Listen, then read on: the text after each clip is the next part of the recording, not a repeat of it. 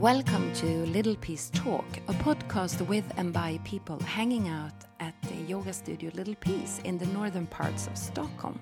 This past weekend, we had the beautiful yoga teacher Sky in the studio, and luckily we managed to squeeze in some time to talk. Sky is an interesting guy who is very appreciated for his presence, deep knowledge, and fun simplicity when it comes to teaching. Sky discovered yoga quite early in life, growing up in Vancouver in Canada. Now he has studied the old system of Advaita Vedanta for over 30 years. In this conversation, you will get to know Sky better and hear some of his thoughts on how to marvel in nature, why he cherishes the sharp intellect, his relationship with Bali, why he left to go into the forest before he decided to marry his Swedish wife Sanna and further on, how fatherhood has changed him. Sky answers why you cannot practice being yourself, why Donald Trump lives in all of us, why is he called Sky, and how many turquoise turbans does this guy have really? we welcome Sky and we welcome you who are listening. Hello, Sky. Hi. Wonderful to have you here. Nice to be here. Yeah, and you have been hosting two guest classes at Little Peace so far. hmm On this weekend, that is, where you've been offering three in total. Yeah, and it's been really nice because it's uh, an intimate space Mm. and people are dedicated, and we just seem to drop the outside world, come into this nice little womb together. Really been enjoying Mm. a lot and really grateful this kind of space can exist in the city. Without the presence and without people taking part and people sharing and that mutual exchange going on, it would just be a room. Yeah, that's true. and there's no teacher without students. No, exactly. and, and no students without teacher. So that has to come together and, Mm. uh, in a shared value for, for what the yoga can give. You know that very well as a studio owner and Mm. and making it all happen a lot behind the scenes too. That's that's a big part of your yoga It is too. more karma. Yeah, when people are grateful, and I think it is regardless if it is coming to a studio, I'm sure people come to you and they're like super grateful and thank you, Sky. And sometimes they forget that they actually brought themselves to that place and they Mhm. did the work and they forget to thank themselves. Yeah, Uh, a teacher, a good teacher can guide well, a space can be given, but it's really like the, the willingness and openness from the people who show up. They're Yeah. like, well, you, you're here. yeah, yeah. That's true. To recognize the effort. I mean, I remember too in the in the early days being a student in Vancouver. There wasn't so much yoga going on. I had to drive across the city in an old Volkswagen van that could break down at any time, and uh, finding a parking spot, getting there. You know, it would take almost an hour Hmm. to get to class, but it was so worth it. So glad that I kept showing up. Like you said, that's Mm. that's the important thing. I guess as teachers, it's good for us to remind our, our students, you know, thank you for making the effort. Thank yourself for, for taking care of yourself, Yeah. you know, and see the benefits that are coming to you Mm. from that immediate and, and long term. and also sharing sharing the space because it's not just that if they would not show up we would sit there by ourselves and that would be sort of a little Yeah. boring maybe in the long run Yeah, But I've I- done that. there has been those classes too Yeah. um, but i think to sort of recognize that they are also holding an allowing space for each other hmm they are actually sending out something to the one next to them in front of them behind them so they are also creating the space Yeah, yeah, that's true. Yeah, I mean, these days, a lot of yoga is about coming to classes. Mm. When I started, it was also personal practice that people had, you know, so it's becoming a thing that we do together. And so, how you hold yourself in that in that space, it is very important, and and feel the support of Yeah. of everybody who's there, you know. Yeah, it's a very beautiful thing that we're creating Yeah. at this time. It's really nice, and it's a nice balance to what else is happening. You know, the increased busyness and, and stimulation and all that. You know, Yeah. so it's needed. and mm. everything that's pulling us toward shopping and consumerism because if you look Yeah, around that's yeah. what basically everything is is pulling you and shouting to you Towards shopping. That's Yeah. a good one. yeah Convincing you to shop. Yeah, they're making. Yeah, it's made easy, isn't it, to consume more and and contribute less. mm. You know, Yeah. that's what we do as human beings. We consume and then we leave. Yeah, It's wonderful to regularly bring yourself back to your center, bring yourself back into grounding, mm. because that's when you can make wise choices. Like, Mm. Am I just sort of being pulled toward these sneakers Yeah. that I didn't need when I woke up this morning? yeah, yeah, exactly. or is this a wise choice? Is this really, Yeah. really something that I do need? Yeah, Mm. yeah, that's it. I like that. Yeah, the center. Yeah, we call it the the navel center. Check in there be- before you just impulsively go into that. Hmm. But you were mentioning Vancouver, hmm and that is where you're from. Yeah, Hmm. yeah, that's where I grew up in West Vancouver. Yeah, a very beautiful place, and also it's it's nearby the mountains. Mm. So I spent a lot of time in the mountains. And as I grew up, I was more and more inclined to be in the mountains skiing. For our family, you know, we weren't going to church or anything. Our religion, so to say, was was going into the mountains, Mm. spending time as a family, and skiing and and being in the nature up there. And so it was a really nice place to grow up. Mm. And did you grow up in like um was it like an urban area or more the countryside or a small village or Uh, it was a suburban Mm. area on a street with, with other houses and, and uh, neighbors. And we were all friends in the neighbors. yeah Very safe. We had to ride bikes to school. Mm. Yeah, it was great. Yeah, looking as I'm looking now at buying a house in Sweden and settling down, try to find that similarity of situation where, where you have neighbors that you're friends with and the kids can feel safe. Isn't it interesting that when we have children ourselves, we tend to go back to similar setting as we grow up?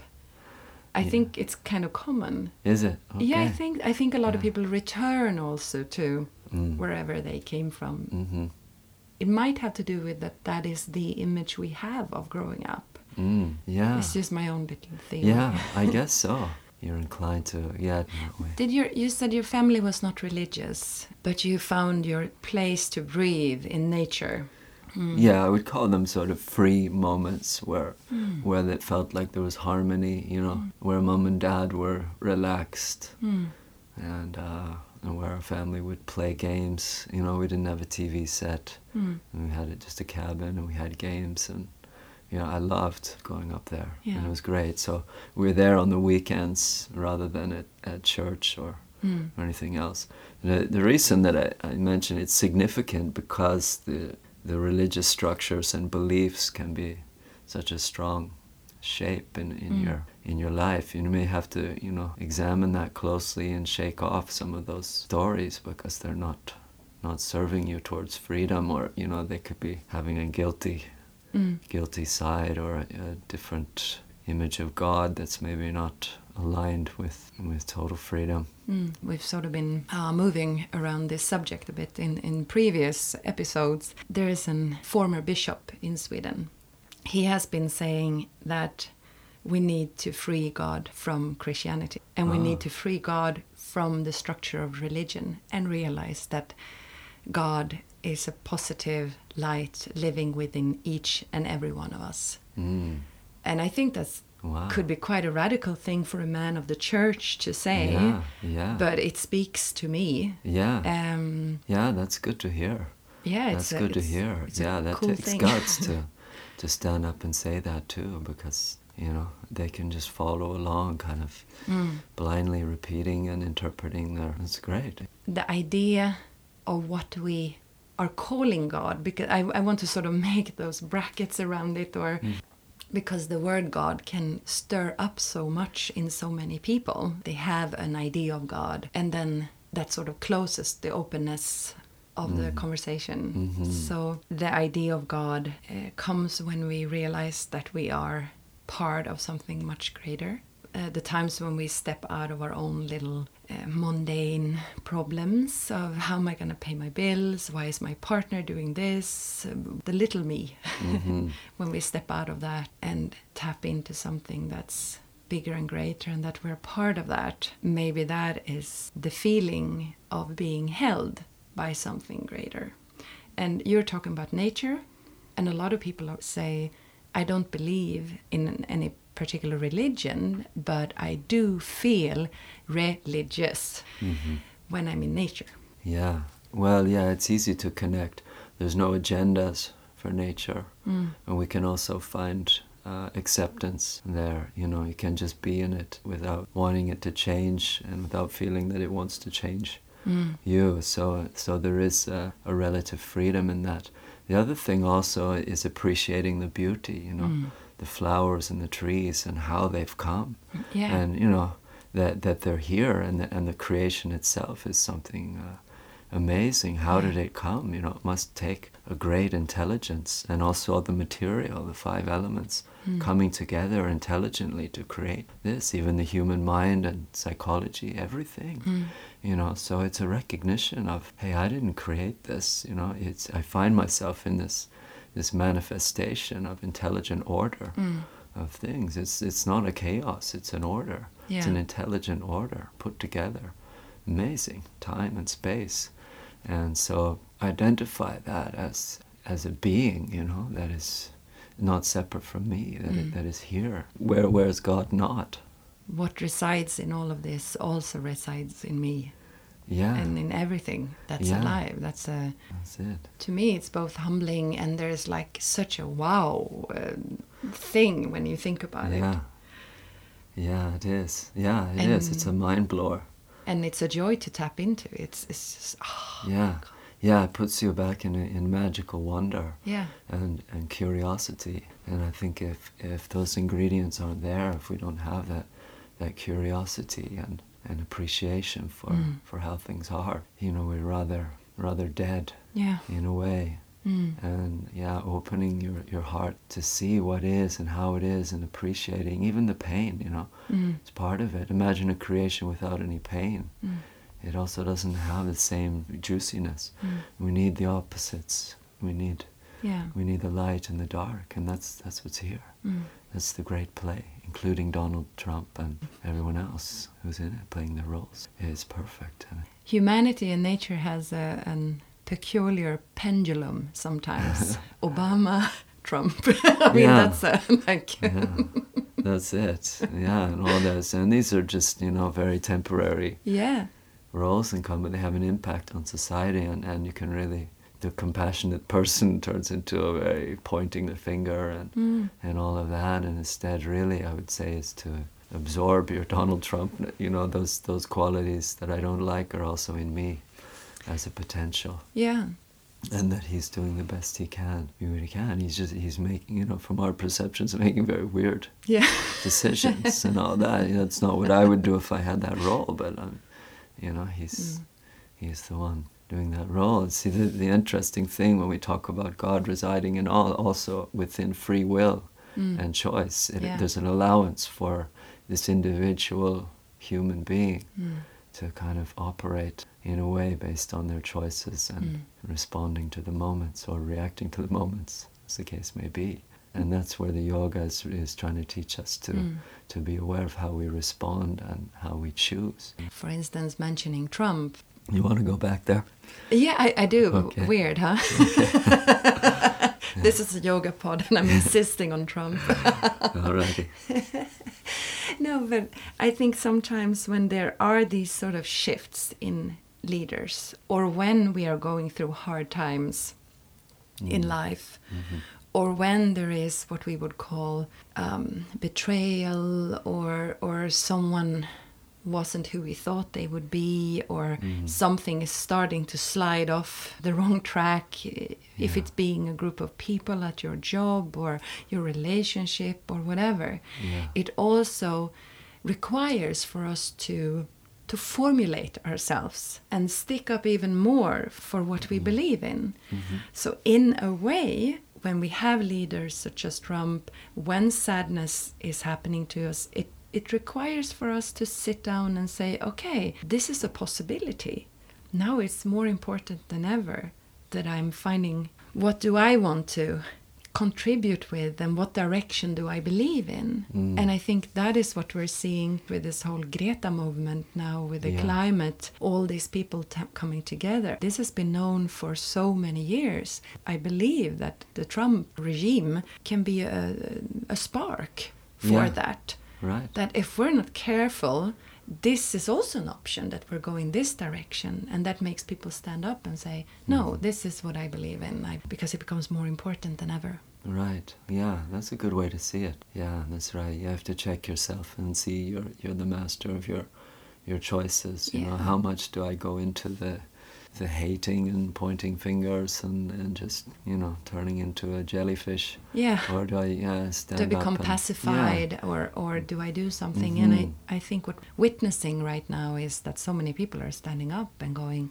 Yeah. yeah. we're not buying this Yeah. so I welcome resistance in that way Yeah, definitely. because it's like whoops I'm not, if I'm not careful I might slide this direction yeah. or we all might right. Yeah, that's it. yeah Yeah, again, that's the yeah, that's the order Mm. of things, and to see the big picture, like you're doing, and, and what's it doing, and the balance too. We can't have only light and no dark. Mm. You know, there's both. yeah There's, that's But you grew up in that area. But a few years later, you, for some reason, found yourself in a yoga studio in Vancouver. Hmm How did you find it in the first place? What was the You pull? know, this was back in 1990, 1991. My father had passed away from cancer. He had told me, you know, before he went to follow your heart. And um, yeah, I realized that it was really important to take care of your health that way. And uh, I had kind of a sportsman like attitude and activities in my life, so my body was already quite tight and stiff. when I Mm. was 20 years old. Because you were skiing a lot. Yeah, Mm. skiing and playing and biking and all these kind of things without really balancing it out and, and stretching out properly. Literally saw a class in a newspaper, small local newspaper, 10 week class, whatever. And, and I went, even at that time, I was the only guy in the class. Mm. was 20, and then there was the rest of the people were women in their 40s and 50s Okay. or whatever.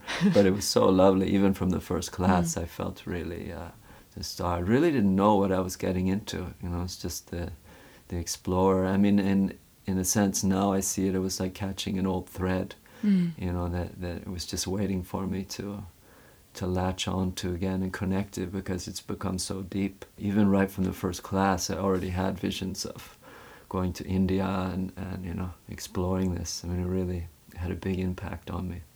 So you feel like this was something you had done before? Yeah, that was the Mm. feeling. Yeah, I couldn't really articulate that at the time. Mm. I didn't really have that language, but now I see that it was there. You know, just ready to pick up and, Mm. and go again. It's interesting Yeah. you say that because I can share that as my first experience. Also, okay. Yeah, I mean, Yeah. I never had naturally flexible or overly open body. Mm. Um, so physically, I was quite tight and confused, and and Mm. so. But there was something that was so familiar. Yeah. It was like, this is good. This is where I'm supposed to be. Yeah. And the effect of it was immediate. Yeah.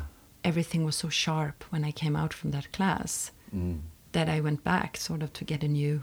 I mean, I was like a druggie. I went back to get Yeah. a new sort of fix, Yeah, get a yeah. new. I mean, you get high. Yeah. in a way, and that was a great revelation. I was like, Mm. "Wow, I'm feeling really high. I already started to share with my friends on the on the on the next weekend. I'd taken one class. Oh, and I was wow. already like, hey, wow, look at these. know. Ah. I just called it stretching at the time Mm. because nobody else in my my world at that time was doing yoga Mm. that I knew, Mm. and I had no idea or intention to be teaching or or living it.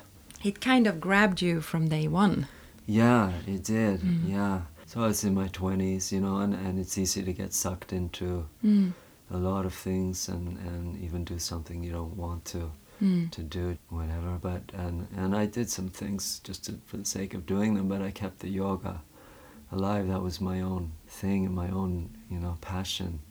And uh, I mean, at this time, I looked up the, the next place I went. I looked it up in the phone book. Mm. Remember phone books? Yeah, yeah. Yeah, yellow Big and thick and.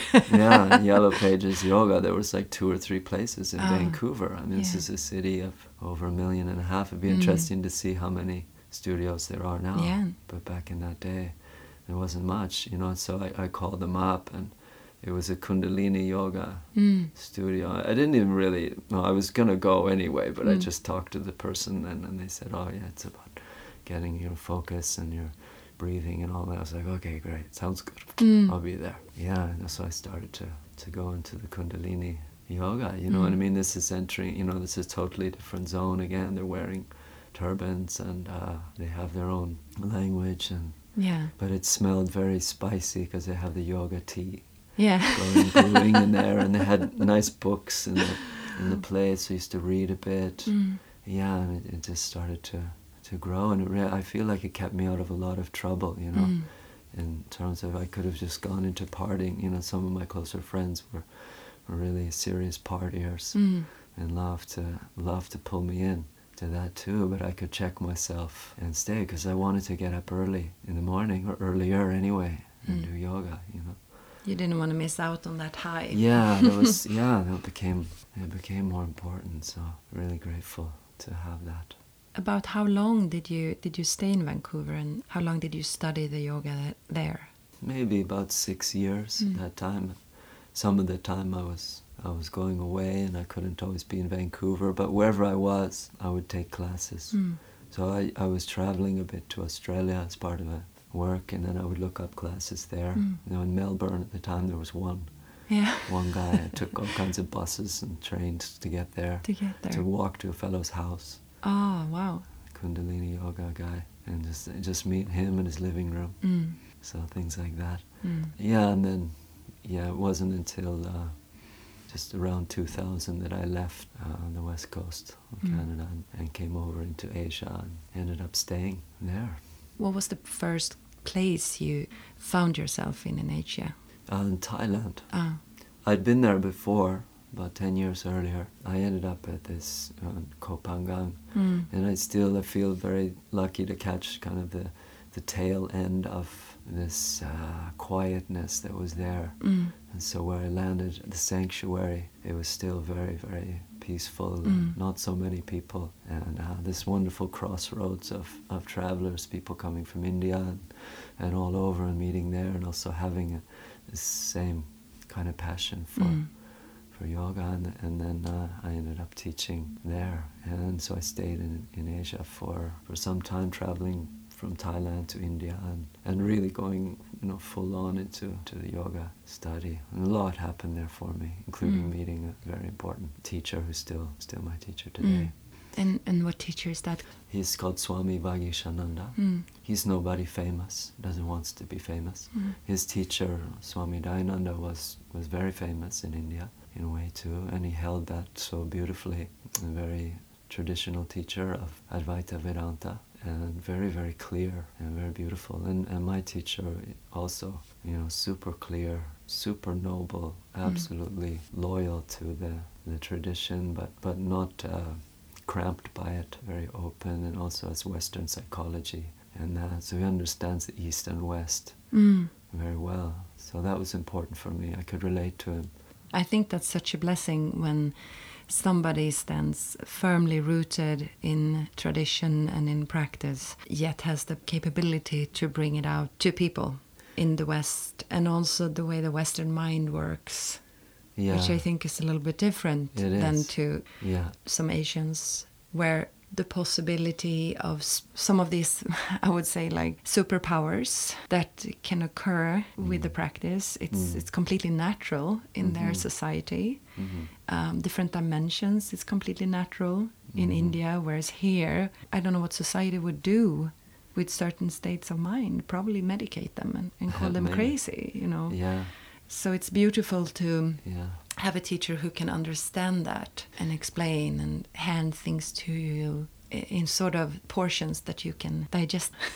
yeah, yeah. Well, I think a lot of it. I mean, we also refer to our teacher as like a waterfall. You know, once you get under there, it just pours Mm. on top, and it repeats a lot Mm. as well. So over the years, you hear the same same things again and again, but Mm. you realize it takes a while for the words to sink in and and become your own. Yeah. and have meaning for you Mm. and value for you. The wealth of the tradition is it, it really holds you very safely and, and also what what I needed to hear and what I was looking for was that I'm acceptable. You know, I don't want and Mm. right here and right now. I, I wasn't looking for something that was a then and there promise that I'll get, you know, Mm. this and it's gonna be like that. And so I need to know, immediately that I'm okay. Mm. That happened to be okay. The teaching there, there was nothing spacey about it. Mm. It was just simply to understand that uh, it could not but be that way. We are acceptable, Mm. you know, totally. Was And- there something in you that was doubting that at the time? Oh, I mean, sure, yeah, Mm. because uh, yeah, we're kind of indoctrinated, and we need so many things to become. Mm. It's a becoming disease, Mm. isn't it? To become, to become, to become. Mm. You know, then and there, I'll be better. Mm. And so we we go along with that, unless you've had you know some other you know somebody else giving it to you, you know, and you've really that you've really owned it up Mm. to really own that knowledge, you know. So where it's you, that, that takes time. The old notions about ourselves. So the idea of what I am is, is very far away from, from being acceptable. Mm.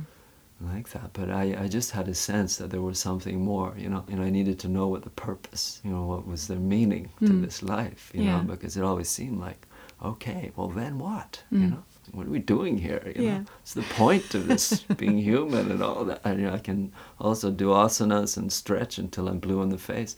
And then what? You know, Mm. what's it gonna it gonna give me ultimately? And then I was getting exposed to kind of fluffy teaching, so it didn't it didn't have the, the wealth and depth of tradition that it, you know questions and answers have been given for Mm. so many years, and and uh, teaching was clean, clear, and not not twisted. Mm. So this fluffy teachings you get and very sort of I don't know. I just didn't buy it Mm. thankfully. And as I, as I was saying, I didn't have that kind of um, religious uh, indoctrination when I was younger, you know, with the guilt and the, the God sitting Mm. in heaven waiting for you if you're good enough kind of thing. So Mm. luckily that was, it was just a weak thing because I was, certainly I was exposed. I mean, you know, you can't help in the West too, you get that, Mm. that God image outside of yourself somewhere but there wasn't freedom in that for me when i started hearing you know my teacher was like uh, so deeply refreshing Mm. and like ah thank you you know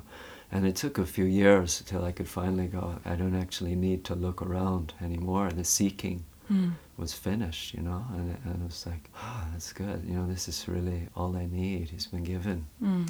to me so let me just soak in that you know until i'm absolutely saturated and there's no idea of myself being less than whole Mm. When I hear you speak, I get an image of when you create a braid in the hair and you have these three sort of parts of the hair and you, you make them blend together and they create a braid. Because I would guess that it wasn't like this teacher gave you the answers.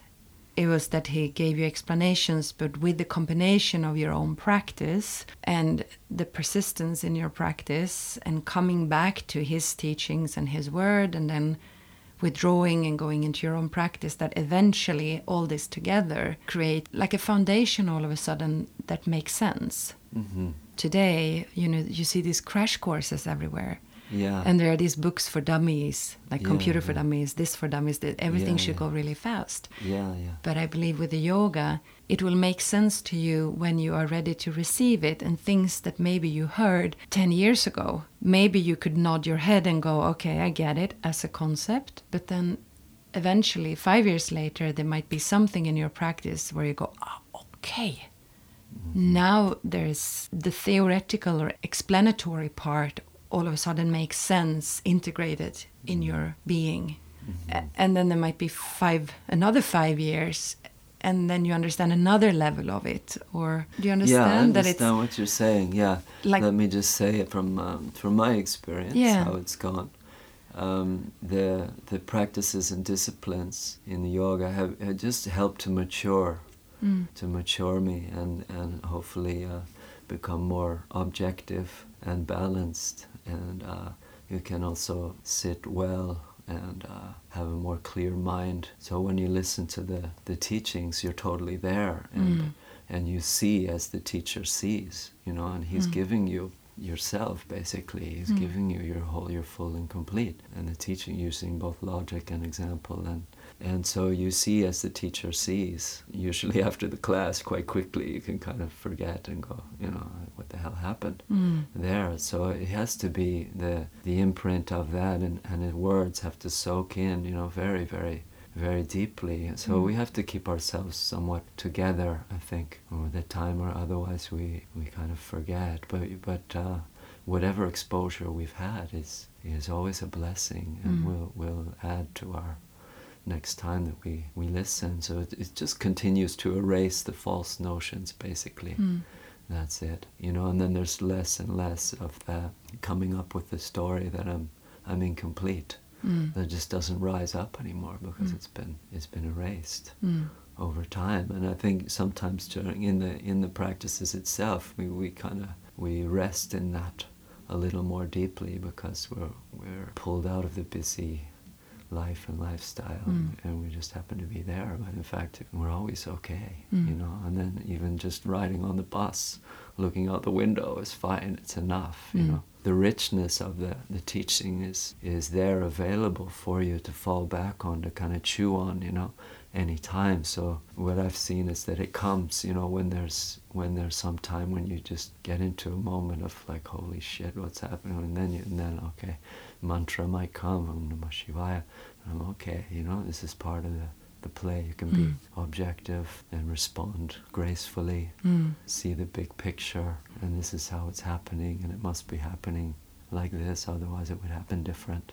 Mm. And so, how can I participate in this Mm. moment? So, I just wanted to reflect on you because you said, you know, practicing and getting it. So, we can't practice to be ourselves. So, there's no practice that can give you yourself. That has to be clear because there is a notion that the more I practice, in the world, I'll, become myself. But we need to be taught what is that self, and it's not something that becomes. If it's limitless, how can we possibly do a limited action to become limitless? You can't. It has to be known.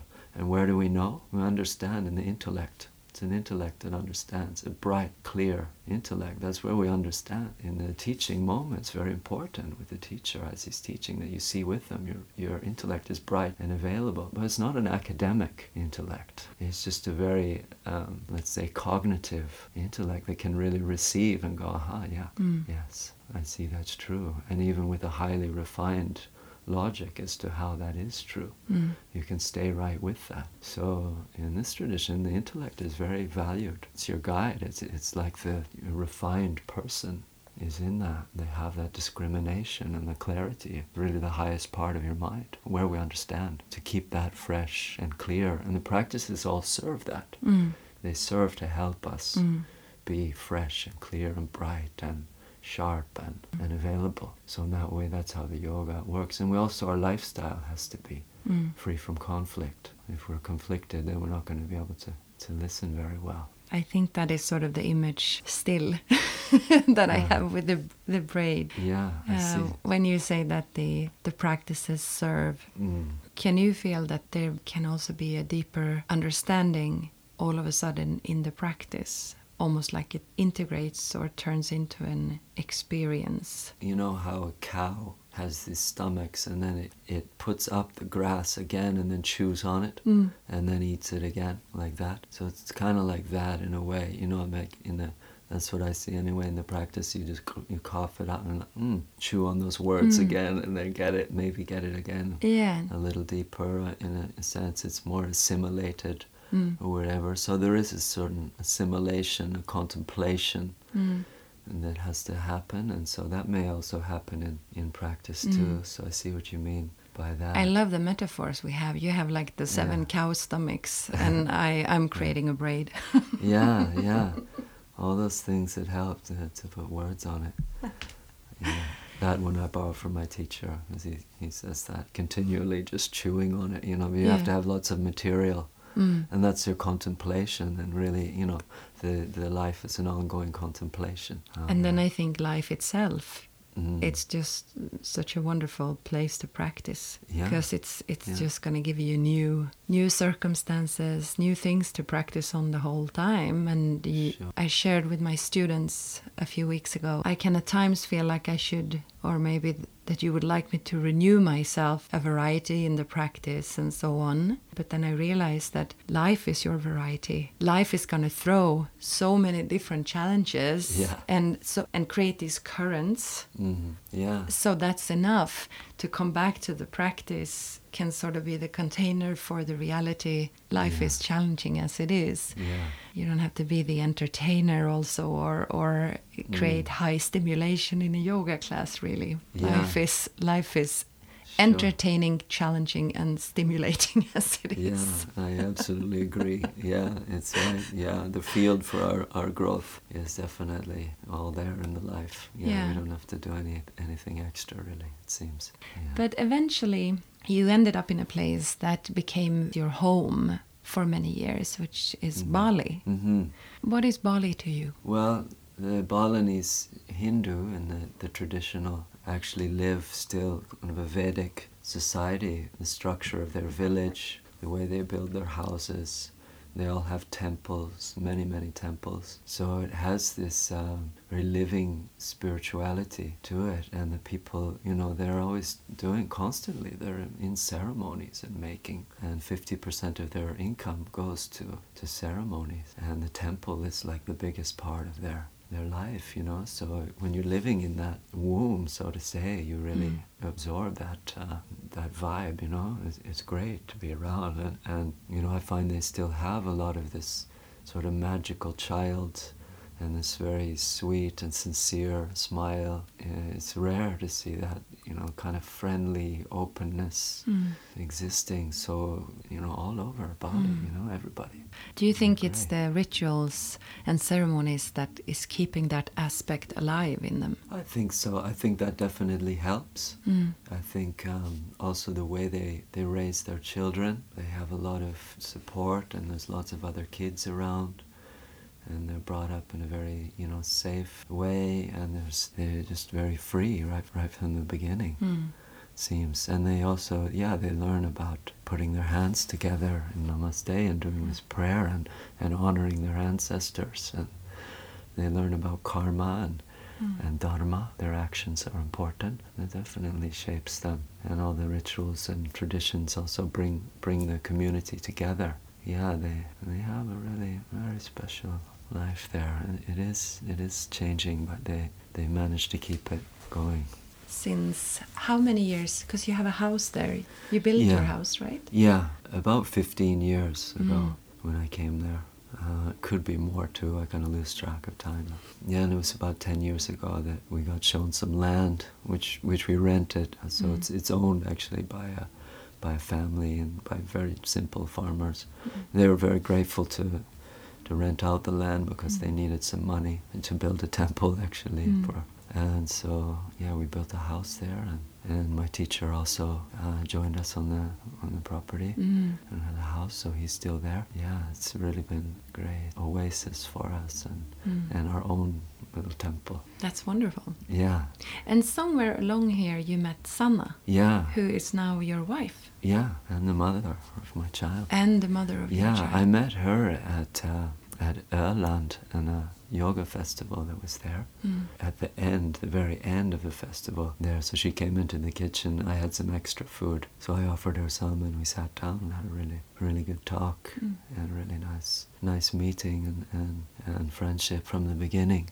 But that was the last day of the festival, so so we said goodbye, and then and then as it happened, the next year, in the same kitchen, she was in there and I came in, and this was on the first day of the festival. Ah. so we met again, and uh, and then we could spend some time together, getting to know each other and Mm.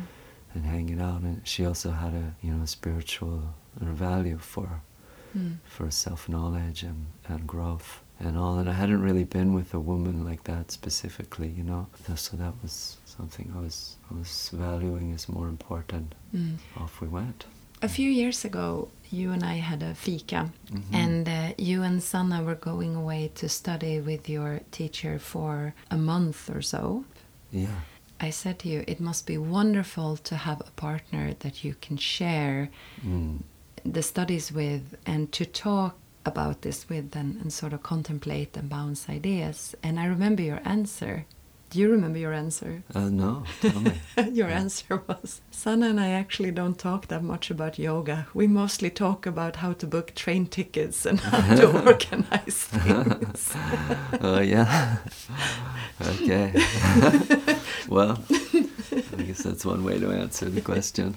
Yeah. but I persisted that if you do have Yeah. a partner that shares that interest, there's of course an understanding and a common ground, hmm which must be wonderful when you're interested in something that is your life. Yeah. Because it's it's a little more than just enjoying playing golf, you know. yeah, yeah.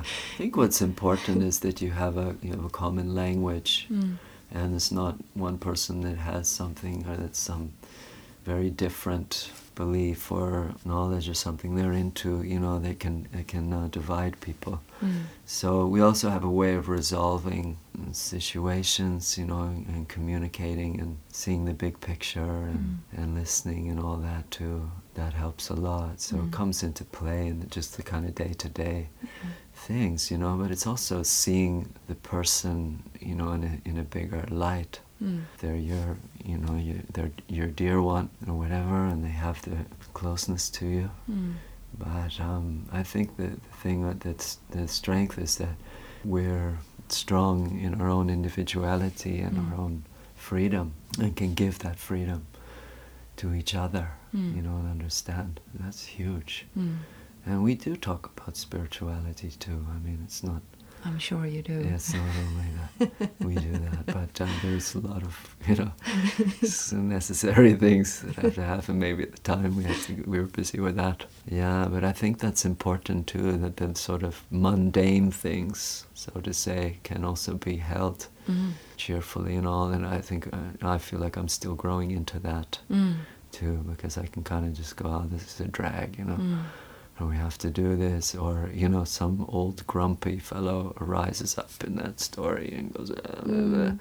complaining about that or whatever, and and it's nice, you know, if one of us can kind of help the person get out of that Mm. quickly, you know, Yeah. and that, that for me is is the spirituality working in the in the day to Mm. day functioning. You're relating in a healthy way. Yeah. If Sanna is helping the grumpy, tedious Mhm. guy Mm. in you, Mm. what are you helping her with? Well, yeah, sometimes she uh, she gets some anxieties about things, or Mm. you know, like maybe not trusting that it's Mm. it's going to work out. I think what I've learned too, the tendency is to go for fixing something, Mm. providing a big reasoning why, it, and instead is just to listen. Mm. So I'm learn, learning and getting better at just just hearing her out and letting the emotion have its kind of Mm. expression Mm. and that's what she needs to do often. So it's not necessarily about the content, what she says, it's the emotion that's getting out with Yeah. it. And then I can just hold that space and just be loving and listening. I think that's like Yeah. super key in many. I don't remember who said it. The male is the doer and the female relates. When the male tries to do and fix, and um, I mean, it happens in my relationship quite often too that I'm like, Uh-huh. but I'm capable of fixing it. That's not what I need help with. I just need you Mm. to sort of just listen to this now or like hold the space for me. Can Yeah. I can I be in this until these waves sort of hmm gets calmer? Yeah. And yeah. I think that's really key because there can Yeah. be kind of big conflicts Yeah. and confusion sure. from both sides. yeah. But I'm yeah. trying to help you. Yeah, but yeah. that's not what I want. I want this, and like, Yeah, that's it. Yeah, yeah. The communication is is an ongoing mm, learning. I find there's so much in Mm. that too. And uh, what's also been important for us is is to see the intended meaning. You know, if you are speaking, what's the intention of the person Mm. too? What's their real, true intention? And then Mm. you can see the the need in that. But uh, yeah, we, you know, hopefully we're alert enough to to get that. Yeah. You know, and respond gracefully. it's a beautiful practice Mhm. to step into a Yeah. relationship. It's a beautiful opportunity to grow. Yeah. And I think, unfortunately, many people don't see it as an opportunity to grow.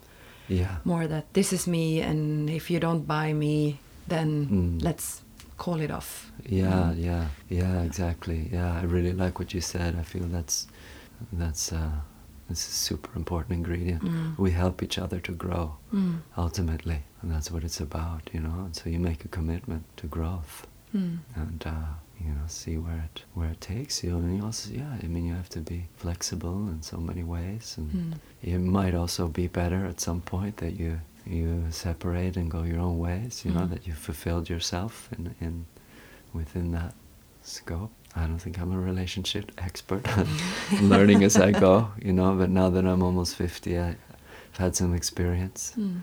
anyway, so I can definitely see where it's the roads have led to a more painful, non-fulfilling thing, and where it's actually been great, and and and the teaching is has totally supported me and Mm. really given me perspective. Yeah. So if it's helping me to grow, if it's a challenge, if it's is it pushing my buttons, Mm. then there's something for me to Yeah. to see in that, you Mm. know, and then I can self-reflect and hopefully Yeah. take care of that. You told me, and write me if I'm wrong, that when you were about to get married or when you were thinking about getting married, you left and you did a couple of days alone in the forest to really let it sink in Yeah. if that was where you wanted to go. Yeah, it's called the Vision Quest. Mm. Yeah, it's four days and four nights alone and fasting. Mm. Fasting is an important element in that Mm. because, uh, yeah, the food can be such a kind of comforting and time consuming thing when you don't have that. All you have is time with Mm. yourself. Yeah, really reckoning with, with your heart. So, yeah, that was a super valuable time for me. It was really challenging in a way. You know, Mm. I, I was kind of expecting also to be just going into these nice, deep, open meditations, you know, in, in the quietness of the forest. And the mind had a lot to unwind in Mm. those times too. I even ended up puking out Mm. some anger, you know, Mm. and it was very interesting. And there was also just, yeah, really questioning my life at this time and what I really want. Mm. And am I ready to get married? Am I ready to have children? You know, Mm. am I looking at this correctly? Am I seeing? Yeah, it, it was good. I got a lot from that. I, I strongly recommend for anyone, especially and if you're making a big, big decision like marriage or family or moving somewhere, even changing a job Mm. or whatever. That to- you know that you're doing it for for reasons that are yours and not anyone Yeah. else's. Yeah, yeah, for clarity. Mm. And, and you know that's the purpose of it. You set a very strong intention Mm. before going into it. You know. Mm. But I think also, as a partner, at least I would feel quite secure and happy if my partner had gone through that. hmm Because if you come out of that four days fasting, living, breathing, meditating on this question, uh, and you come back and say, I give this a green light. Yeah, yeah, then you can feel yeah, quite secure that at least where you are right now is yeah, is uh, sincere and and yeah, um, for sure, yeah for sure. committed. Yeah, yeah it, uh, it definitely gives you the confidence, Mm. but that doesn't take away the the challenges that we can't see. You know, whatever eight or ten years down the road, as you uh, really get to know each other, a lot of things. A lot of things come up and pulled out of your childhood, you know, things that you can't possibly even know until Mm. you know, until until they show themselves. yeah as well. So I must say, you know, that it's yeah, I'm I'm yeah, I'm glad I made that strength of commitment when I did. And the commitment ultimately is to oneself. mm. It's including that other person, and they're making the same commitment to Yeah. themselves and to the other person. and today you have a Yeah. beautiful son Today we have a son. Yeah, yeah, that's it. I actually did another vision quest just before he was conceived, mm. and this time was in Finland on an island. Mm. alone or whatever. And then I came back, and Sanna had also done um, a few days alone by a lake in, in her own style. She did her own Mm. little vision quest, and then we met, and then we conceived. Mm. We had our son Jayan as well. Yeah. So, yeah, and it, I feel it's almost like a yeah, it's the fruit of our spirituality. We also did the rituals and things that were kind of, I guess, part of a, the Vedic tradition, you know, of, of bringing a, a person into the Mm. into this world. So that's also been really, Mm. really amazing to see. So it'll be interesting to see how he turns out. Yeah. Uh, but you, so you have your two upbringings. Sanna's in Scandinavia and you in Canada. yeah.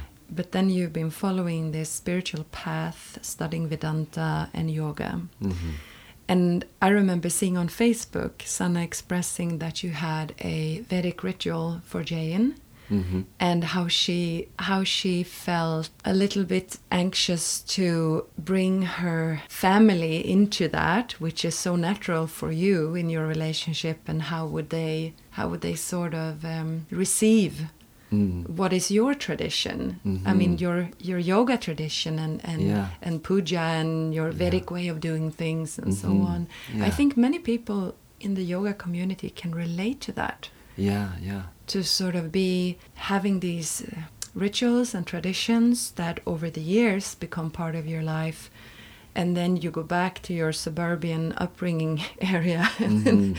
and and how are you going to blend it you know how is Yeah. this going to be received I, I she put words in it in a beautiful way Yeah, yeah. Yeah, our family really took it well. Mm. I think it's also it's making it accessible for them, Mm. finding the common ground, finding words that they can relate to. Mm. You know that it's nothing that far out. Mm. In a way, it's just about honor, Mm. and uh, here we are together honoring this this child and offering our support, and um, you know, in our case, adding a few mantras and Yeah. and rituals, you know, that we we know with some, you know, incense and water and, and so on. And it's kind of explaining to them yeah a little bit about it. But yeah, I wouldn't put it on them if I didn't think they could receive. Mm. If I was going to do something, I would do it, you know, less chance of them pushing away. Mm. You know, yeah because there's no and- point of that yeah, really and that's always the point. I think that's been an important aspect of growing. I remember coming back so high and thrilled and trying, wanting to tell everybody in my family, and they just simply they weren't available to hear Mm. that at all. You know. And, how did and it make you feel Couldn't relate. Um, misunderstood. Mm. Yeah, lonely. Um, on a far and different path. Mm. And then yeah, it was challenging. Yeah, always these east-west transitions Mm. were tricky, but yeah, and I remember driving with my mom, and I put on this uh, sitar music, and you know, and then she just had to turn it off. she didn't want to hear about that, any of that stuff at all, and she wasn't Mm. really asking me any questions about oh, how was it, you know, with it must have been so fascinating to be in the ashram and Mm. staying there for three months, and I think there was no questions at all Mm. about anything she didn't want to know. Mm. So, uh, you know, I, I learned just not to go there. and Mm. just just be with them and meet them on their terms, Mm. and it's okay. You know, just uh, I think a lot of people can relate. yeah. I think a lot of people now. relate. Yeah, this is always a big thing. You know, Mm. from our parents, you know, are we are we accepted? Mm. And uh, to see you just have to accept yourself. They they may never, in their own way, accept you, and they accept you as being, you know, they're they're What you used to yeah, be. Yeah, some person that I brought into this world, Yeah. you know, but whether they can totally handle that or not, Mm. it's different. Yeah. Yeah, it's another area for growth Mm. and challenge. But now you brought a person into the world. Yeah. And how has that changed or affected your life? well, what I've discovered is is devotion Mm. means that you're you're there for that person when they need you, you know. So when my son is crying or calling out, or we just, I just need, I have to be with him. Mm. I put all my other things aside, and I'm there with him, you know. And so my day operates differently, Mm. you know, where he is the person that I'm with and caretaking and moving at his rate, Mm. and he's joining me in, in my lifestyle in a certain way. I'm learning how to. Now he's a bit older, so he can. Uh, he can stand up next to the counter and you know on a on a on a bench and kind Mm. of participate in the kitchen things and Mm. be at the sink and be involved a little more Mm. you know so that's great so you know less time for work a little bit less time maybe for doing a yogasana practice Mm. and also finding moments to do that Mm. and letting it be enough Yeah. but yeah it's it's it's different you're there as a full-time caretaker of a child you know Mm. Before i was just taking care of myself in sana you know so yeah it's different It's just but you ego. just do it, and I think Yeah. that is the beauty. That Yeah. it's so it's so natural. We have to drop everything, and it's a beautiful journey to be through. Yeah, that's it. Yeah, and I mean that love is is tremendous. Uh, It's a very special Mm. quality of of love. You know, we're talking about the relative love that you can have for a, Mm. a child, and, and it, yeah, it's so I'm amazed by that. Mm. Looking at your child, it's like your heart is going to burst. Yeah. Sometimes I get so filled with love that, like, Yeah. I don't know how to hmm know how to hold it. yeah, well, yeah. I mean, yeah. You, that's what I understand too. It keeps growing. So you've Mm. had 11 years Mm. for that bursting heart Yeah. to grow. I'm still right, you know, near the beginning. You're bringing your son with you as it is today. You're bringing him with you to different teacher trainings and, and different ceremonies, I would guess. hmm And he is very much being brought up in yoga. Yeah. And your father said to you that you should follow your heart and do whatever you want in your life. hmm Will you say the same to to Jayan? Yeah, that's a good question. I mean, I feel like I will. Mm. Um, you know, my, my take on it is uh, we're helping him to, you know, providing a stable, loving, emotionally supportive environment. You know, he's he's chosen to be with us. You know, this is he has his own life to live also, and uh, we just help him with what he needs to do here as much Mm. as we can. I really hope when the time comes when he can understand that that I that I can remember to say follow your heart. I think I will because that's been super important for me. It's been Mm. like a really one of the most cherished memories of what my father said and what someone could say, Mm. you know, that has meaning. It does. Yeah, brings me to tears. Yeah. Yeah, just the impact Mm. is it's profound. Mm. Otherwise, yeah, you can end up living a mechanical life. Mm. That sort of boils down to your teaching. I've taken several classes with you over the years Mm. at different places, but I went home last night and I thought how the incredible presence that was in the room. My visual was a glittering, shimmering presence coming out from you, meeting up with an equal glittering, shimmering presence in each and every one. Mm. And like we're sort of bathing in that presence. Hmm you really have a gift of very much sharing that presence. Mhm. and and that you want well. I think every yoga teacher wants the best for their students but it Mhm. really radiates from you i think. You have an extraordinary capability of making people feel loved and okay Mm, well, thank you for seeing that. I I feel like yeah, I, I just get settled in, start breathing into my heart and feeling feeling the presence uh, and just being, you know, and Mm. and and uh, you know I've done this for for a long time, so it's a very comfortable, natural Mm. position for me to be in. So then I I, suppose that that offers kind of a, a stabilizing quality Mm. To others. And then as the prayer is invoked, teacher student prayer, and that I just find the, the words kind of come through me, you Mm. know. And uh, the prayer really, because it's teacher student, it's inclusive that, Mm. that everyone, you know, that our communication is, is clear. And, Mm. and, and it really worked well in your place, I Mm. think, too, just due to the, the intimate setting. And also that I, I knew several of the students as well who've been with me some time and they're ready and, yeah and they know the they're la- there to sort of yeah step right into it. they it know the language is familiar Mm. and uh, that supports Mm. everybody but i don't really feel like i'm doing anything specifically there you know Mm. just, i'm just letting the teaching kind of roll through me and, yeah and being there you know Mm. but I, I really enjoy it i sincerely yeah I want everybody to, to get the most and you know be at peace and, Mm. and relax and unwind And since uh, I don't know how many years, but you have your own sort of yoga method called Sama Yoga, yeah and you are running Yeah. teacher trainings Yeah. within Sama Yoga. How would you Yeah. Sama Yoga? Uh, well, it's it's uh, practices and disciplines uh, that bring us to uh, to harmony and balance in our life. It's giving the message of acceptance and seeing how we are acceptable in and through every posture. It's also bringing forth the teachings and the values that help us to live more harmoniously in the day-to-day life Mm.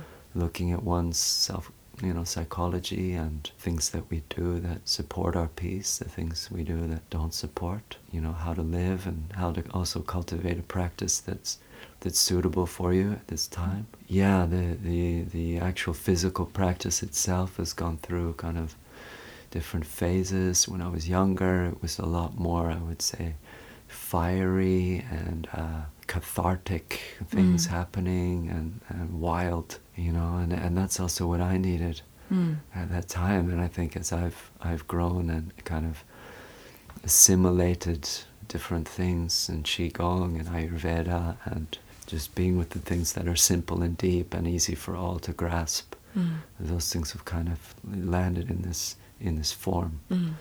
As well. And I mean, I, I don't really like to call it my own because I don't feel it, it belongs to me. Mm.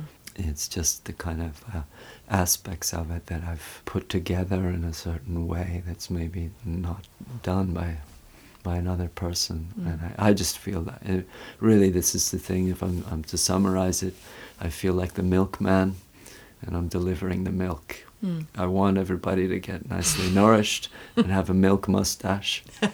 Okay? But uh, it's not my milk, ultimately. I just enjoy how it comes and how the milk flows. And Mm. I, I really love the milk. Mm. And I hope everyone will too. so if you're thirsty for that kind of milk, then we- Feel free can, to uh, drink together. Dive into it. yeah, dive into the bowl and all of that. I have Mm. two questions that I think people are wondering about. Okay. Mm, very simple. Yes. Your name, Sky Yeah. Akasha. Yeah. Mm. Yeah. Uh, the name Akasha given by my teacher. Mm. Uh, the name Sky was uh, given to me by friends who were kind of uh, we were skiing and taking jumps and all this. Mhm. We used to build a jump and then lie down under it and jump over each other. Oh, So by the end of the day, the track was kind of icy and fast, and then I went up really far and came jumping over, and my friend said, "Wow, man! All I saw was the sky," and I'm just kind of stuck with Sky as a nickname, Mm. which uh, really sort of died out. But then it was retrieved later. Mm. Somebody was asking what nicknames we had, kind of got revived there, and became my name. And then when I met my teacher, he said, "Okay, Akasha. That was also Sky." yeah. I was thinking. I thought because to me, I thought you were given the name Akasha, and then you kind of did a translation into English. Yeah, yeah. But that is that is interesting that Sky was with you, and then Yeah. you were given Akasha Yeah. later on. it, it was helping me to see the, the meaning of sky. The sky is something that accommodates everything and lets everything be in it without Mm. any resistance. Mm. So Akasha really means space, Mm. right? So and freedom. That's my contemplation. You know, that's Mm. that's the purpose of the name is to to fall back to really accommodate everything that is and the way Yeah. it is. And you know, I hope I can live up to that. You're often dressed in blue. Uh huh. Goes well with your name. but I noticed that Yeah. your your turban is a little, has a little deeper blue than what it usually has. Uh-huh. How many turbans do you have? That's the question. Um, it's just kind of a coincidence that I happen to like blue, and the blue things keep coming to me. I Mm. don't know. So somebody gave me this turban.